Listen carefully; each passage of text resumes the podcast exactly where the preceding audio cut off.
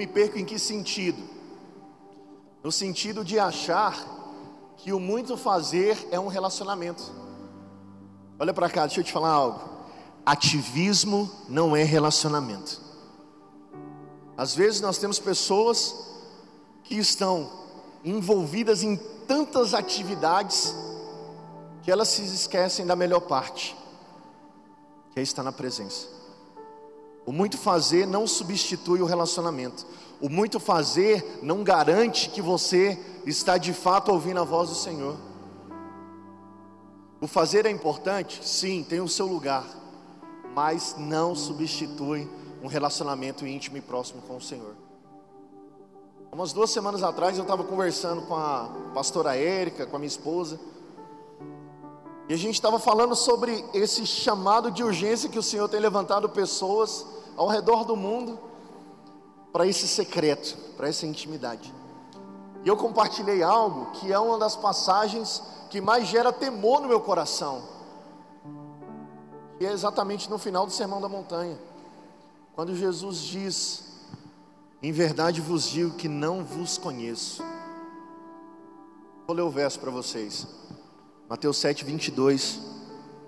Diz o seguinte: Muitos naquele dia vão me dizer: Senhor, Senhor, não profetizamos em Seu nome? Em Seu nome não expulsamos demônios? Em Seu nome não fizemos muitos milagres? Então lhes direi claramente: Eu nunca conheci vocês. Afastem-se de mim vocês que praticam o mal.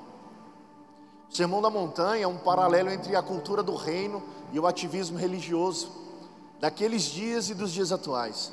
Se você quer saber o que você precisa, como você precisa se relacionar com o Senhor, leia o Sermão da Montanha, de Mateus 5 a Mateus 7, porque lá está a cultura do reino. Mas essa fala de Jesus ela é muito séria, ela é muito severa porque essas pessoas elas falaram que estavam fazendo muitas coisas em nome dele, mas no final o muito fazer não gerava relacionamento, porque Jesus disse que não vos conheço. É muito sério. Isso é extremamente sério na nossa caminhada. Quando a gente olha para uma outra passagem da palavra, quando Jesus vai na casa de Lázaro e lá ele tem um momento com aquela família, nós temos a passagem de Marta e Maria onde nós temos um paralelo entre dois tipos de relacionamento: o tipo de relacionamento que quer fazer coisas. Marta estava fazendo coisas, e Maria, como o próprio Senhor Jesus disse, escolheu a melhor parte.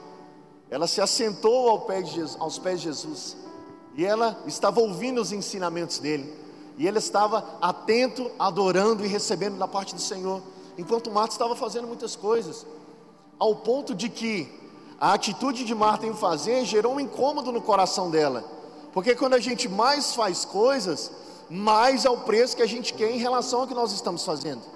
Eu quero cobrar pelo que eu estou fazendo, e quando eu muito faço, eu quero muito receber. Isso não faz parte da cultura do reino, porque a cultura do reino é de ponta cabeça. Na verdade, aquele que escolhe a melhor parte e está na presença do Senhor, esse vai estar desfrutando da melhor parte. Irmãos, eu não estou falando para vocês que o fazer é certo ou errado, não estou falando isso. Mas eu estou falando que para nós entendermos qual é o momento de fazer e qual é o momento de desfrutar, nós precisamos estar com relacionamento com o Senhor. Eu preciso ter um relacionamento com Ele, porque a partir do momento que eu tenho um relacionamento com Ele, eu vou discernir o momento em que eu tenho que colocar a mão no arado e o momento que eu tenho que entrar para o secreto. Eu lembro, alguns cultos atrás, ainda não era aqui no prédio, eu tive uma experiência assim. Era o momento da ceia, e todo mundo estava na oração da ceia, erguendo o pão. Naquele momento eu peguei o celular e falei: caramba, vai dar um excelente stories agora para o Instagram da igreja. Peguei meu celular e fui fazer o stories. Naquele momento o Espírito Santo falou: agora não, não é o momento. Eu guardei o meu celular, voltei e falei: uau, ainda bem que o Senhor falou comigo, porque às vezes eu estaria perdendo a oportunidade de receber dele naquela hora. Toda a igreja estava adorando ao Senhor e eu decidi fazer coisas. Mas é por isso que são dias onde o Senhor nos chama para a presença. São dias onde o Senhor nos chama para a intimidade. Quando eu voltei e ergui os pães, o pão aos céus, eu estava em comunidade, como igreja, participando do corpo de Cristo de maneira ativa. Às vezes, o ativismo nos tira, nos rouba experiências preciosas com o Senhor. Mas às vezes, em meio a tudo isso, você está se perguntando: mas como que eu faço, Aniel? Eu não sei. Qual que é o caminho que eu devo seguir, irmãos? A chave para você ter intimidade com o Senhor é muito simples. Eu não estou falando que é simplório, eu estou falando que é simples. É nós voltarmos para uma essência básica do cristianismo, que se chama oração. Alguns cultos atrás, o pastor Vinícius compartilhou um dado que ficou no meu coração e eu fiquei assim: meu Deus, não é possível. Cerca de 80% dos cristãos hoje não oram. Eu falo, meu Deus, como a igreja não ora? Se nós nascemos para isso. Como que nós perdemos essa intimidade com o Senhor? Porque nós perdemos a vontade, nós perdemos o caminho, nós perdemos às vezes a essência simples da oração. Às vezes por um conceito religioso, às vezes por uma lei em algum momento na sua vida. Mas irmãos, eu quero só desmistificar.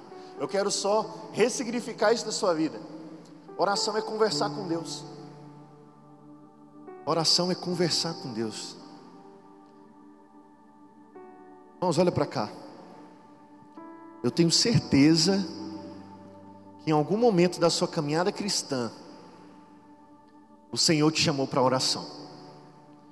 Eu tenho certeza que em algum momento no seu dia, ou às vezes até na sua noite, enquanto você estava dormindo, sabe aquele momento que você acorda e você fala: Nossa, eu tenho que orar.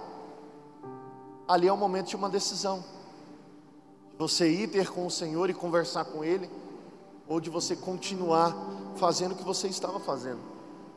Eu estava lendo um livro mês passado que se chama Por que Tarda o Pleno Avivamento. Esse nome me chamou muita atenção. Eu falei, nossa, estou curioso agora. Por que, que tarda o avivamento hoje, nos nossos dias? E durante todo o livro, o autor ele fala: oração, oração. Uma igreja que queima.